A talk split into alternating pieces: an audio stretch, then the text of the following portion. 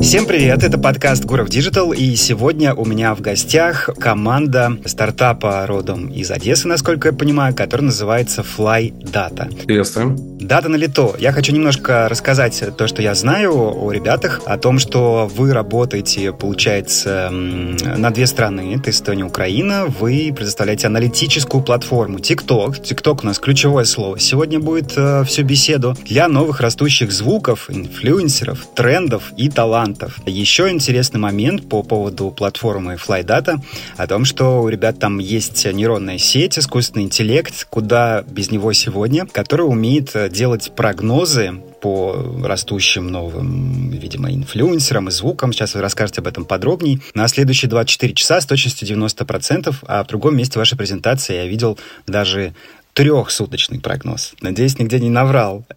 Давайте подробнее об этом. А расскажите, пожалуйста, о том, как встретилась ваша команда, как встретилась Эстония Украина. Может быть, тут замешан e-residency, да, потому что в Эстонии есть программа поддержки стартапов. Украинские стартапы, насколько я знаю, они тоже очень любят. Расскажите о том, как вы создали вашу команду и как вы пришли к идее вашего стартапа. Давайте начнем с самого начала. Где-то летом 2021 года мои близкие знакомые, поскольку я из музыкальной индустрии, занимаюсь концертами, продвижением, рекламой там, больших ивентов на территории Украины, которые были как Борис Брейча, Black Coffee и подобные. Обратился к нам участник, большой профессионал с музыкальной индустрии, на тему собирать все самые растущие звуки с TikTok.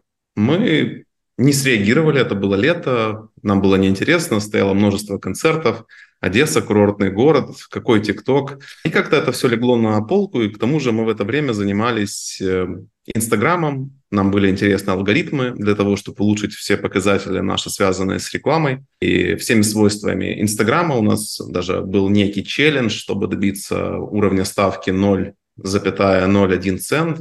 Поэтому мы были погружены в Инстаграм и где-то про ТикТок все у нас потерялось. Только к декабрю 2021 года, когда Олег смог собрать уже команду научных сотрудников. Мы вернулись к ТикТоку. Олег сейчас подробнее расскажет, как это было, и мы продолжим хронологию, к чему мы пришли после этого. Да, собственно, Дима обратился с тем, что в музыкальной сфере необходим инструмент, который будет э, искать новые звуки, и достаточно сильно в этой сфере большое влияние возымела платформа TikTok, как самая нестабильная, как самая сложно предсказуемая, да и, в принципе, как э, платформа, которая сейчас э, наиболее рисковая для вхождений, как для бизнеса с точки зрения рисков и экономики как таковой. Вот я обратился к нашим профессорам из Одесского национального политехнического университета. Реально ли и действительно ли можно научно подойти к вопросу предсказания временных рядов, особенно в такой хаотичной системе, как социальная сеть, где каждый день органики меньше, чем случайных событий. Собственно, мы начали с того, чтобы построить теоретические модели и проверить это на возможность. И после подтверждениями нашими профессорами о том, что да, проверили, да, это возможно, мы выпустили несколько статей в Scopus, написали по поводу нашего исследования и получили достаточное количество фидбэка и отзывов о том, что это действительно может быть применимо, но необходимо проверить это на эксперименте.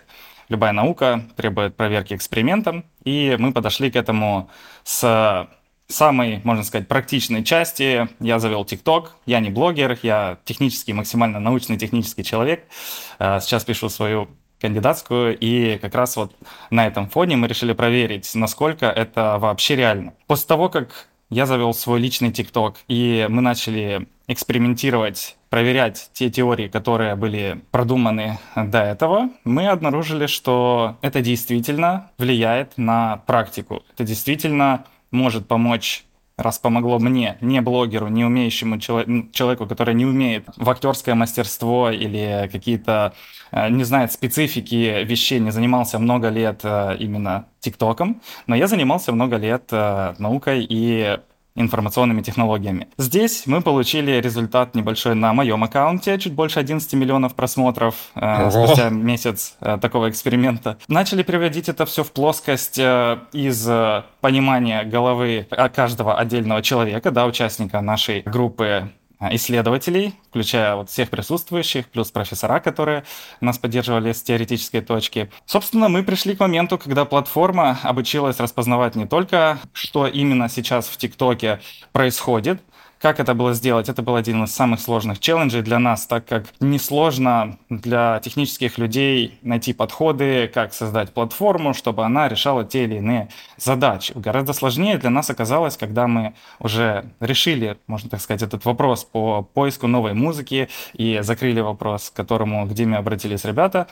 Мы обратили внимание на то, что данные, которые мы обрабатываем, получаем, не настолько очевидны, насколько например, вот Дмитрий сейчас расскажет, мы заметили, что в маркетинге те вещи и те примеры, которые сейчас приводятся а, в качестве вот специалистами и в качестве кейсов, они могут отличаться от э, дня ко дню. Да, нам для того, чтобы стабилизировать как-то понимание ТикТока, пришлось решить два вопроса больших. Первый вопрос – это написать еще часть платформы, которая бы занималась вопросом изучения поведения социальных сетей. У нас с этой платформой работал работала и работает один из участников нашей команды Алекса, которая как бы таргетолог, для которой изначально мы решали вопрос по Инстаграму, по алгоритмам Инстаграма. А следующий вопрос стал, это вопрос, а как же получать данные из ТикТока и в таких огромных масштабах. Иногда нам mm-hmm. требуется получить 100 тысяч новых данных, иногда 200 тысяч, а в неделю нам надо обновить, обработать 5-7 миллионов данных. Таким образом, мы разошлись на две направляющих. Э, мы с Олегом и с Алексой погрузились э, в написание платформы, которая изучает поведение социальных сетей. И также мы занялись поиском человека, который смог бы построить всю схему получения данных с ТикТока. Долгими поисками, мы около двух месяцев искали. Мы таким образом познакомились с Артемом. Артема мы на сегодняшний день называем Сидзепини в нашей компании, потому что он Только он знает, как покорить ТикТок и другие социальные сети, поскольку Артем, скажем так, как пятилетки э, в Китае, если они у них остались от Советского Союза, знает наперед уже, а что мы будем дальше делать с YouTube Shorts, с Instagram Reels, с Twitter Feed и со всем остальным. Вы имеете в виду, что Китай своим ТикТоком задает тренды, которые Reels и остальные ребята только через какое-то время повторяют. Да, вы это имеете в виду? Гики э, в LinkedIn пишут, что Instagram и YouTube — это Ctrl-C, Ctrl-V. Им ничего не остается делать, и они не поспевают за теми идеями, которые вводит TikTok. У меня вот есть несколько вопросов э, по поводу э, нейронки и по поводу TikTok данных как раз. Давайте начнем с TikTok данных. В Европе и в США, вот, собственно, в том числе и люди, с которыми я работаю напрямую, у них уже TikTok, ну, не то чтобы прям совсем запрещен, но уже начинает рекомендовать не использовать его в интересах защиты госбезопасности. И, собственно, это главное, да, упомянутый вами Си Цзиньпинь, собственно, главная претензия или озабоченность многих западных игроков по поводу того, непрозрачность данных, куда эти данные идут, на какие сервера, да, потому что, с одной стороны, у ТикТока есть эм, американское юрлицо, которое возглавляют совершенно американские прекрасные люди, светлый лик Ванессы Папа, по-моему, она, по крайней мере, была одно время у руля. С другой стороны, мы понимаем, что это просто некая часть, а основная часть э, принадлежит Бай Байдзу. Ничего не перепутал? Артем, поправьте меня как китаист. Dance. И получается, что все как бы такие говорят, ну вот вы ТикТок китайский, и э, как вы с данными обращаетесь, непонятно. Но вы, получается, каким-то образом доступ к этим данным получили. И, собственно, в вашей презентации я видел, что вы несколько раз упомянули TikTok API. Расскажите, как, насколько много делится данными TikTok со сторонними разработчиками, получается, как вы. Что для этого нужно сделать? Нужно ли пройти у них какую-то квалификацию, аттестацию? Либо, на самом деле, TikTok IP такой, вот, берите все, что хотите, мы вам все показываем. Как это устроено? Вопрос с подвохом, потому что первое, что нужно учитывать, когда ты создаешь платформу, которая будет работать с какими-то данными и хранить ее, нужно учитывать, конечно же, законы тех стран, в которых э, будет располагаться сервера. И да, э, к ТикТоку сейчас есть некоторые вопросы как раз по расположению его серверов, по тому, где он как хранит какие данные.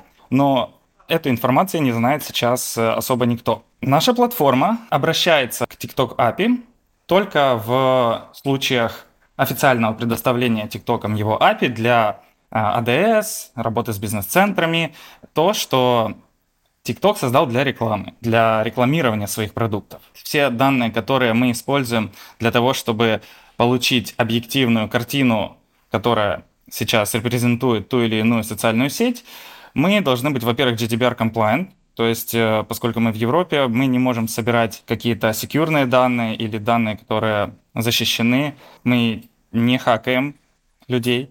Мы собираем публичные данные, которые уже находятся в публичном доступе, которые не требуют каких-то дополнительных махинаций для того, чтобы их получить. Основная особенность такой платформы как раз в том, чтобы, имея огромное количество данных, нам ну, необходимо определить, за каким небольшим количеством данных мы будем следить. И вот это количество данных, то есть платформа должна предсказывать, что сейчас будет в ближайшее время трендовым на, э, в этой социальной сети, и следить за этими трендовыми данными ежедневно или еженедельно, перепроверяя, то есть строя предсказания, перепроверяя самого себя и так далее.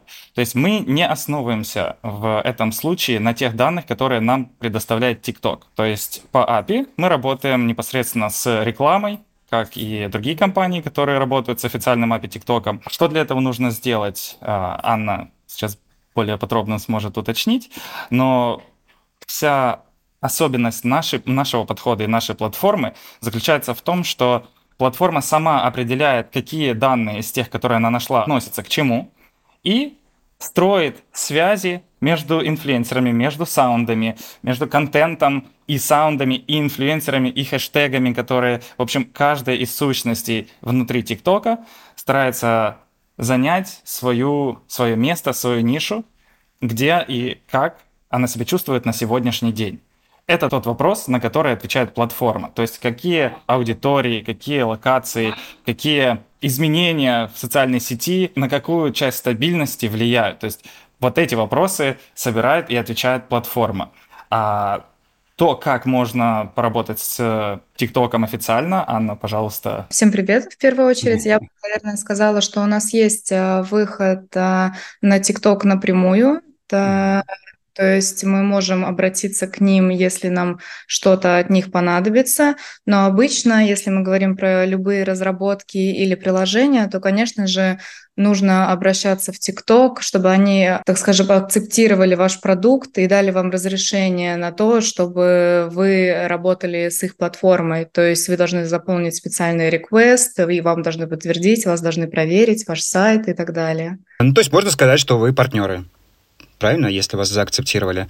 Это плюс, конечно. И скажите, если не секрет, э, сейчас э, TikTok офис, с которым вы общаетесь, они в Варшаве сидят или в США непосредственно нужно писать? Тут зависит, так как мы общаемся с, с двумя офисами, и один из них Центральная Европа. Самый главный офис действительно находится э, Центральная Европа и в Варшаве, но мы еще общаемся с другим офисом в том числе. То есть это на самом деле не так важно. Тут важнее, до кого стучитесь, с кем вы сможете сколлаборировать. Вы еще упомянули, и, собственно, это является одним из ваших сильных сторон, это нейронка. Скажите, пожалуйста, как вообще это происходит? Для нейронки есть ли какой-то набор же уже готовых движков? Либо в данном случае лучше разработать ее самому с нуля и обучать на тех массивах тех данных, которые дает вам TikTok? Как вы конкретно поступали? Очень хороший вопрос. На самом деле он глубокий, я постараюсь быстро ответить. Первый этап, когда мы хотим создать нейронную сеть, которая решает какой-либо вопрос, это определение, какой вопрос должна, собственно, она решать. В нашем случае мы создавали платформу, которая должна работать напротив другой платформы, изучая ее и реагируя, подстраивая свои веса под текущее поведение ее собеседника. Можно сказать, это конкурирующая нейросеть. Для того, чтобы начать, в принципе, саму разработку в этой сфере необходимы дата-сайентисты, которые... Science — это отдельная вещь, которая достаточно глубока, и я, как человек, который больше занимается организационными сейчас процессами я лично AI не пишу, поэтому мы привлекли опытных дата-сайентистов, которые разбираются с вопросом, но прежде чем они могут приступить, необходимо разработать саму модель. То есть, если у нас есть какие-то математические показатели, такие как количество просмотров у видео, количество фолловеров, лайков и так далее, и у нас есть, например, миллионы и миллионы тайм-серий по этому поводу, что мы можем разбить данные показатели на относящиеся друг к другу и не относящиеся друг к другу. Затем нам нужно вычислить, насколько сильна эта корреляция между показателями. Проводя ежедневный мониторинг, мы вычисляем, насколько сильно связан автор с его контентом, контент с категорией, категория с музыкой, музыка с э, локациями, локация с аудиторией и так далее. И как результат, практически любая нейронная сеть — это большая длинная формула, которая решает один конкретный вопрос, то есть она отвечает на конкретный заданный вопрос. Наш конкретный заданный вопрос был, какие веса у тех или иных сущностей на данный момент, как влияют на всю соцсеть в целом. Вот этот вопрос отвечается сперва выведением формулы, затем построением самого продукта, который докажет, что эта формула работает. Затем нужно со временем перепроверять свои результаты, сравнивая их, вычисляя успешные или неуспешные получился у нас результат. И вот только на этом этапе мы можем сказать, что AI применен успешно. До этого этапа это все эксперимент. Ни один AI изначально не может создаваться с прицелом на то, что он решит свою задачу. Часто бывает, что создается AI для решения одной задачи, а получилось решить лучше другую. В нашем случае где-то похоже произошло, когда мы хотели просто изучить поведение трендов в звуках, потому что у нас э, сотни тысяч было графиков, разных э, искривлений, разных видов. Был вопрос, зависят ли эти графики друг от друга, или это все абсолютно случайные ситуации, никак не связанные, непредсказуемые. Вот на таком большом количестве цифр, когда речь идет на миллионы, сотни миллионов, тогда можно говорить о влияние работы статистики, теории вероятностей. И, конечно же, уже в конце мы ставим как систему принятия решений AI. То есть AI в нашем случае, он не является предопределяющим.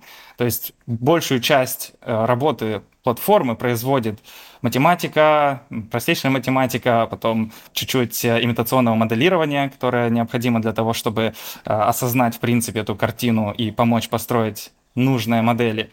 А затем из э, n количества моделей, прогоняя их через те данные, которые есть у нас, мы получаем наиболее успешную из них. И так мы постоянно улучшаем наш подход, постоянно находим новые корреляции, новые возможности для предсказаний. И на этом мы закончили с э, Инстаграмом и с ТикТоком. И вот сейчас мы переходим к следующим соцсетям, таким как Инстаграм, Ютуб, Твиттер. То есть ТикТок только начало. Интересно. То есть, по сути, ваша нейросетка со всем остальным, она подсматривает, наблюдает и выводит закономерности не только тиктоковский алгоритм, да, который, я думаю, что в целом бы они хотели хранить в секрете, наверное, но и поведение людей, получается, тоже здесь имеет место быть. Да, потому что вот в первую очередь самое важное, чем TikTok э, взял рынок, чем он отличается от всех остальных соцсетей, почему мы видим такую большую разницу. Кстати, этим же обусловлена его хаотичность в поведении и принципе, его маркета. TikTok, в отличие от всех остальных платформ, не отталкивался от того, что пользователь выбирает.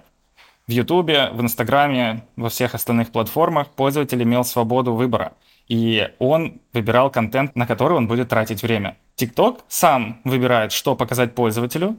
И единственное, как TikTok может определить, что же именно показать пользователю, это сначала немножечко изучить его поведение – а затем следить за каждым его действием в процессе просмотра и процессе наслаждения да, от контента, улавливать мельчайшую разницу в его восприятии этого контента. Вот чем взял TikTok. Мы как раз, э, то есть уровень первый, это мы что-то показываем пользователю, даем какой-то контент. Уровень второй, пользователь дает какую-то реакцию на контент. Уровень третий, происходит пересортировка, то есть создание новой контентной ленты каждый раз практически для этого пользователя. И настроение пользователя, кстати, оно тоже меняется каждый день, вплоть до каждый час, может быть, несколько раз в минуту. И вот это является самым сложным, можно сказать, самым сложным челленджем, который был поставлен для алгоритмов ТикТока при его создании. Есть ходит такая легенда, что при создании ТикТока э, разработчики хотели угодить правительству, чтобы платформа показывала правительству то, что оно хочет, а людям то, что они хотят.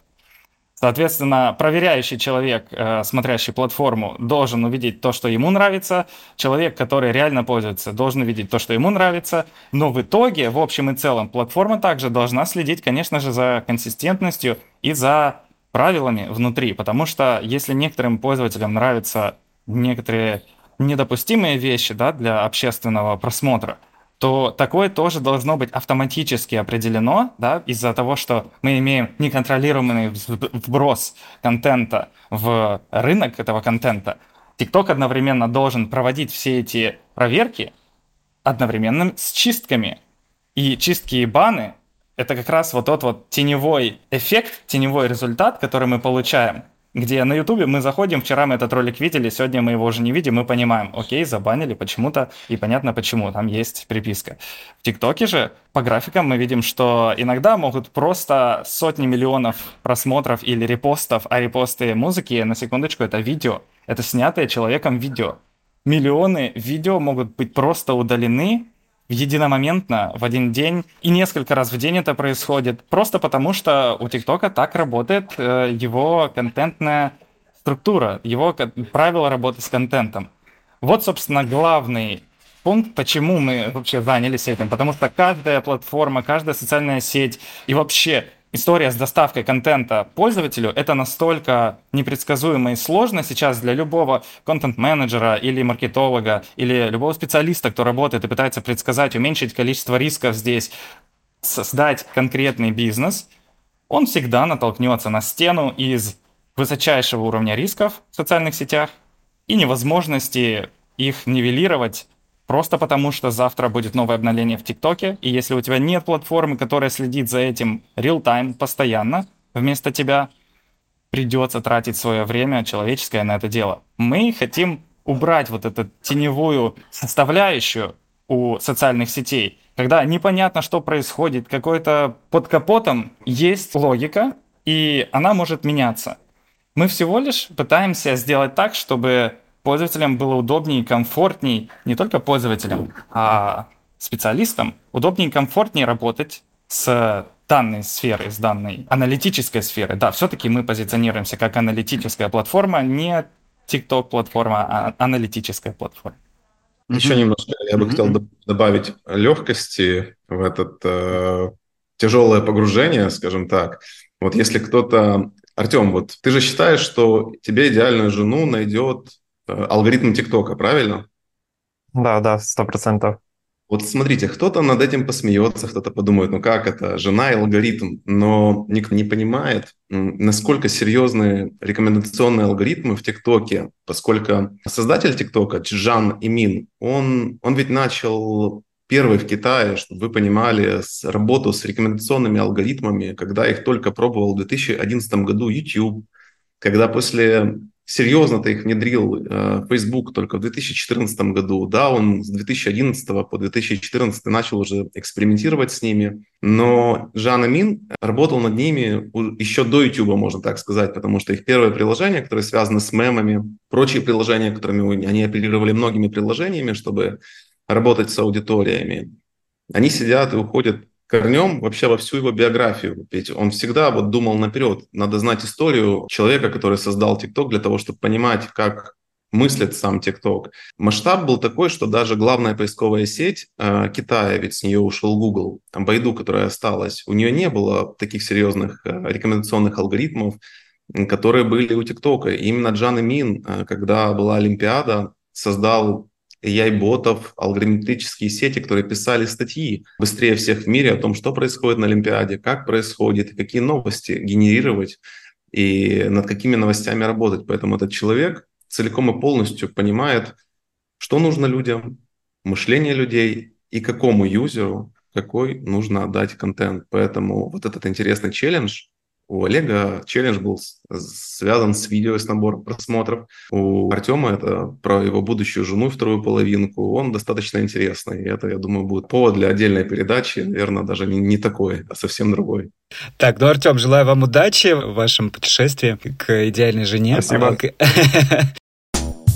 Вижу, очень вы воодушевлены тиктоковским алгоритмом. Действительно, его в западной прессе в том числе неоднократно хвалили как просто какое-то величайшее достижение настолько мощной штуки, которая, собственно, и сделала тикток таким популярным. А как вы думаете, алгоритмы Reels, они насколько сильно отстают? Потому что по некоторым данным, по крайней мере, среди американского и европейского рынка, Reels все-таки очень неплохо зашли, и все лучше и лучше. И одно время, мне кажется, года два примерно, полтора назад, постоянно были шутки про то, что пользователи Reels — это такие вот э, пенсионеры, которые смотрят тренды, которые в ТикТоке были популярны э, год назад. Я, кстати, тот самый пенсионер. Я в итоге на Reels успокоился, но просто как юзер, как, э, как человек из индустрии, я все-таки продолжаю смотреть за ТикТоком. Но потом вот лично у меня субъективно сложилось ощущение, что Reels, все-таки Инстаграм тоже не маленькая компания, да, точнее говоря, мета, все-таки стал догонять и, возможно, какую-то часть аудитории из ТикТока перетаскивать э, в рилсы. Скажите, какие у вас наблюдения, так ли это? И насколько большая технологическая разница между ними? Ну вот как Дима начал говорить, что все находятся в состоянии догоняющих, э, это правда. И наша платформа сейчас это подтверждает, что наиболее активно развивающиеся с точки зрения, даже вот мы говорим, что во многих локациях TikTok находится под угрозой бана. С одной стороны, это минус, а с другой стороны, знаете, как говорят, черный пиар это тоже пиар. И когда в Конгрессе США звучит TikTok столько раз, на мой взгляд, это больше похоже на рекламу, чем на реальную попытку запрета. Опять же, здесь никто не может сказать, что будет завтра. Но с нашей стороны мы видим, что TikTok развивается положительно. Шансы на то, что его ниша, которую он занял, просто возьмет раствориться среди Ютуба и Инстаграма, это практически нереально. Как минимум, потому что сейчас достаточно активно развивается Латинская Америка, которая не собирается запрещать вообще ничего. А это огромное количество пользователей, это огромное количество путей и средств для монетизации. И тут мы, кстати, напарываемся на другой момент, который мешает большинству бизнесу работать с ТикТоком. Это сложность в монетизации. Это одна из задач, которую мы пытаемся решить, это уменьшить порог вхождения на монетизацию в ТикТоке, так как Инстаграм и Ютуб в этих правилах уже устаканились и гораздо понятнее, гораздо проще и легче для любого, абсолютно для любого предпринимателя будет заходить через эти соцсети. Именно поэтому они не потеряют, даже на фоне такого бума ТикТока, они не потеряют своего интереса. С точки зрения, насколько далеко они находятся, достаточно далеко. То есть прямо сейчас TikTok в разных странах тестирует разные виды ТикТока. То есть э, TikTok он не один. ТикТоков сразу много разных. И мало того, что это не просто юзер-интерфейс, как выглядит, или каких-то кнопок там хватает или не хватает на разных устройствах в разных локациях. Вот даже контент который может форситься в той или иной степени, или принципы, по которым он форсится, также могут разниться. В этом случае YouTube и Instagram, конечно, у них тоже есть такая система введения нововведений. Тавтология, однако, у ТикТока здесь все на шаг впереди, пока что. Пока что наша платформа это доказывает, и как только произойдет смена этих позиций, мы об этом узнаем. Поэтому, собственно, решили, мы прошли первый наш сид-раунд, и мы идем дальше в следующий раунд инвестиций для того, чтобы покрыть Instagram Reels, YouTube Shorts и Twitter, для того, чтобы вот команда Артема могла справиться с этими задачами, для того, чтобы понимать, все ли имеет свое соотношение, то, что сегодня популярно в TikTok, популярно ли оно в Инстаграме, или насколько популярен один и тот же артист в Инстаграме, в YouTube Shorts и в ТикТоке. Вот, вот это наш следующий глобальный челлендж, вызов, и это, наверное, будет самая интересная зависимость в медиарынке и в рекламном рынке, потому что посмотреть, насколько эффективно могут проходить интеграции там и там, и какие они дают метрические показатели, это достаточно интересный вызов для нас. Ну, вообще хочу отметить, что все в индустрии, я смотрю, что это в самых разных странах такая закономерность есть. Реклама у инфлюенсеров в ТикТоке будет стоить сильно дешевле, чем в Инстаграме. Может быть, у вас есть сейчас новые данные? Как бы я вижу следующее. В ТикТоке как будто бы гораздо проще прославиться прям с нуля. Вот просто вчера я никто, сегодня у меня миллион просмотров. Олег говорил, что получил 11 миллионов просмотров. Не знаю, что же вы там все-таки постили. Аналитика-то аналитика, но вы же что-то постили. Прославиться в ТикТоке как будто бы легко, с нуля стать миллионником, но после этого к тебе не выстраивается очередь из классных брендов, а если и выстраивается, то гонорары такие, что плакать хочется. Я видел такое не раз мнение и увидел, что и, например, в США такая же ситуация. При всех прочих равных данных тиктокер получает на порядок меньше денег от бренда. Что думаете вы по этому поводу и насколько для вас это важно? Да, это как раз одна из тех вещей, почему мы этим занимаемся. И, собственно, причина этого очень простая. TikTok заинтересован форсить новых контент-креаторов. Это первое. Второе, TikTok в разные периоды времени форсит разный тип контента. Например, сейчас все знают, что он просит создавать видео подлиннее, и он будет лучше форсить видео подлиннее, минуту, две. То есть, а, если раньше была эра коротких видео, нужно было, ну, понятно, зачем, заинтересовать, набрать аудиторию, быстро дать необходимую информацию человеку. А сейчас задача задержать, перетащить из того самого Ютуба, из Инстаграма и так далее. И именно по этой причине, да, гораздо проще новому свежему пользователю ТикТока, он даже не был блогером до этого, он заливает какое-то видео, у которого есть практически столько же шансов залететь, сколько у блогера-миллионника. Конечно, у блогера-миллионника легче немножко этот будет процесс идти, потому что у него узнаваемое лицо, харизма и, может быть, обстановка вокруг, и с первых полусекунды, потому что в основном первые полсекунды влияет, будет ли твое видео форсится или нет. То есть, если за первые полсекунды тебя не свайпают, у тебя есть гораздо больше шансов, что видео досмотрят до конца. А это тоже один из основных показателей сейчас в ТикТоке, какое именно видео должно показываться большому количеству пользователей. В Инстаграме и Ютубе идет больше привязка к аудитории, к существующей аудитории. То есть в Ютубе и в Инстаграме аудитория, она более константна. Как я говорил, ее легче предсказать, с ней легче работать, монетизировать, и ее источники понятны. Это подписки, это ваша конкретная аудитория, даже не через подписки, а через подписчиков, ваших подписчиков и так далее. А вот в ТикТоке это может работать э, с точностью до наоборот, когда у...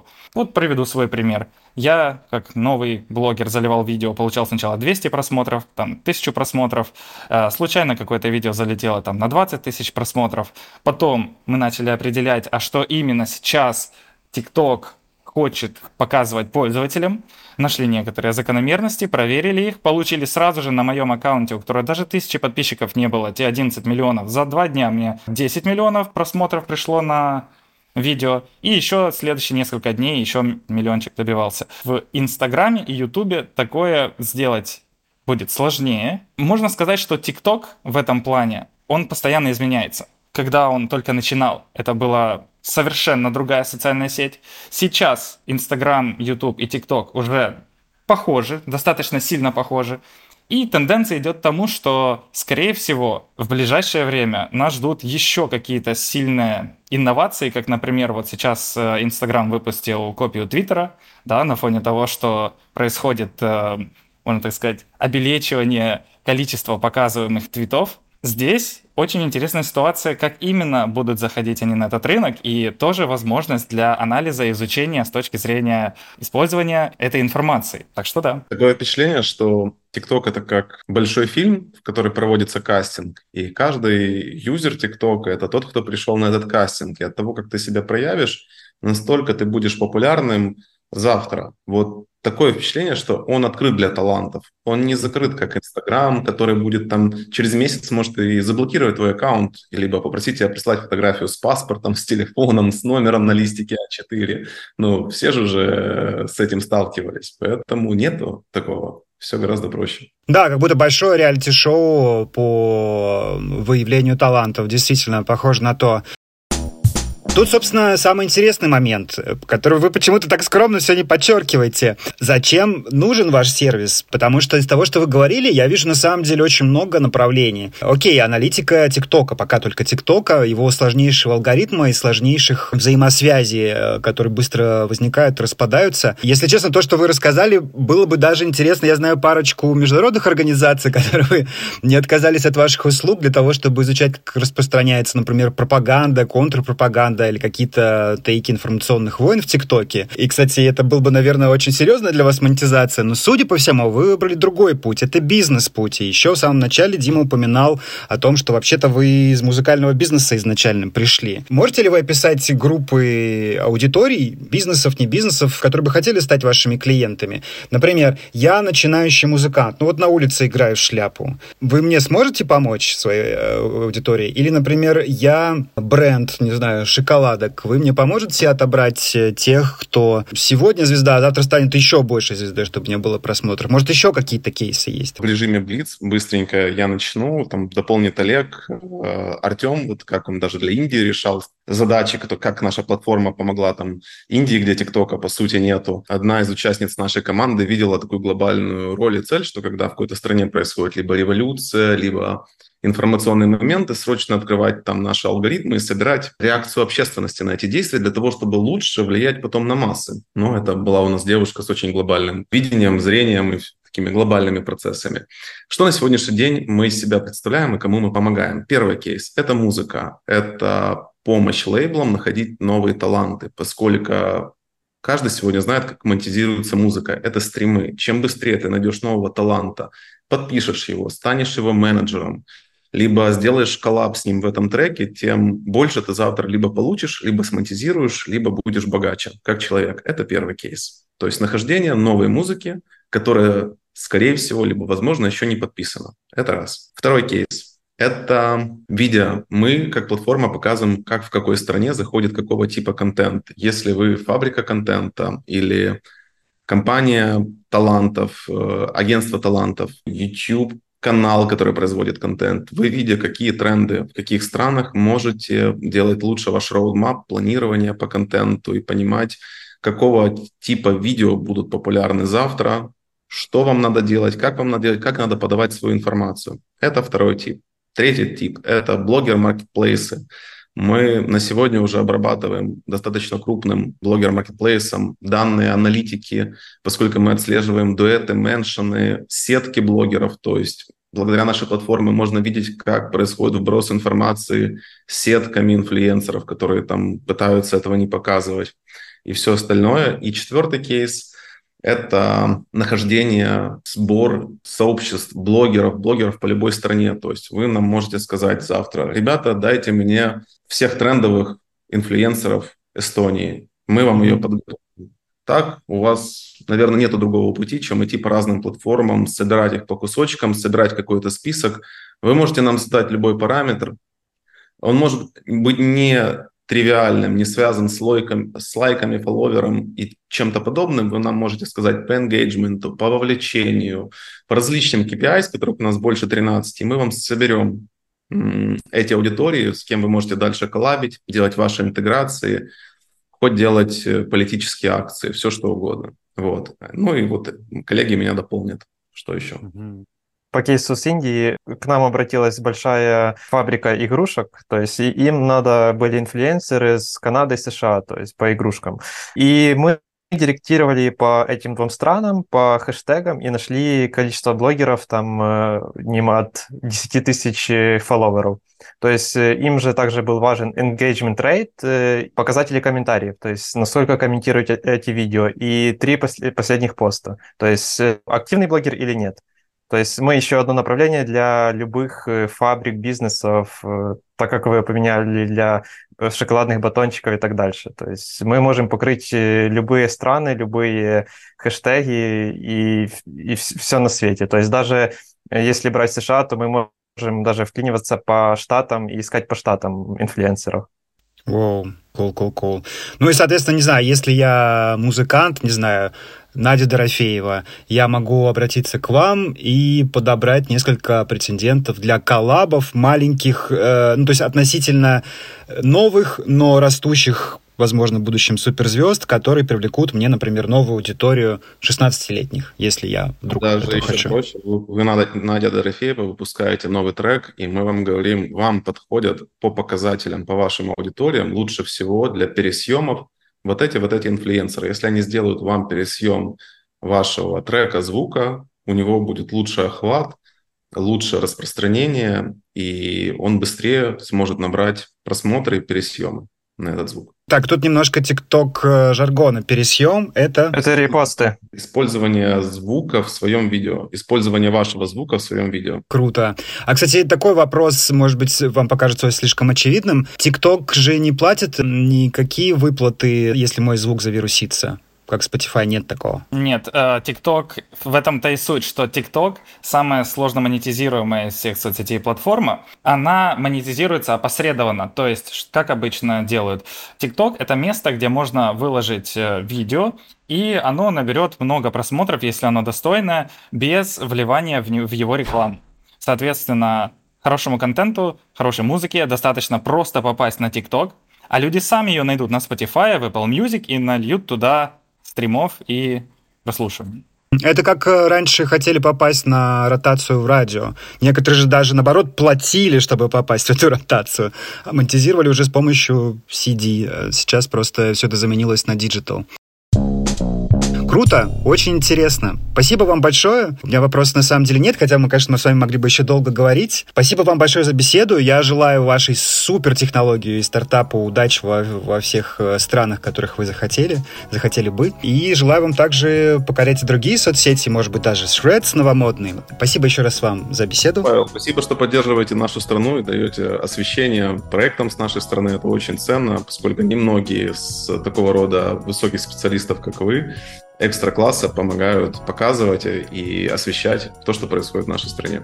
Очень вам благодарен. Спасибо, это честь для меня.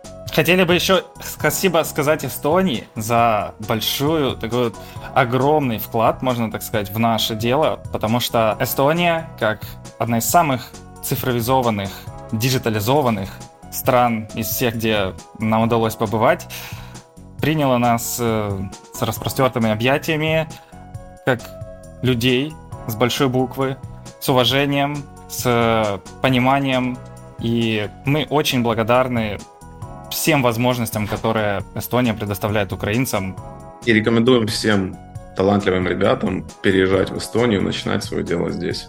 Ну, как минимум, да, запустить стартап и открыть ИП будет значительно проще. По поводу диджитализации, мне кажется, Украина с Ди и Минцифры уже как бы обогнала ощутимо, что, впрочем, Эстония тоже понимает. Не совсем. Ну, обменивается опытом, скажем. Очень классно как раз то, что мы можем давать друг другу вот вот этот опыт. Поэтому мы не обгоняем, мы помогаем друг другу становиться лучше. Да, это здорово. Спасибо еще раз. До новых встреч.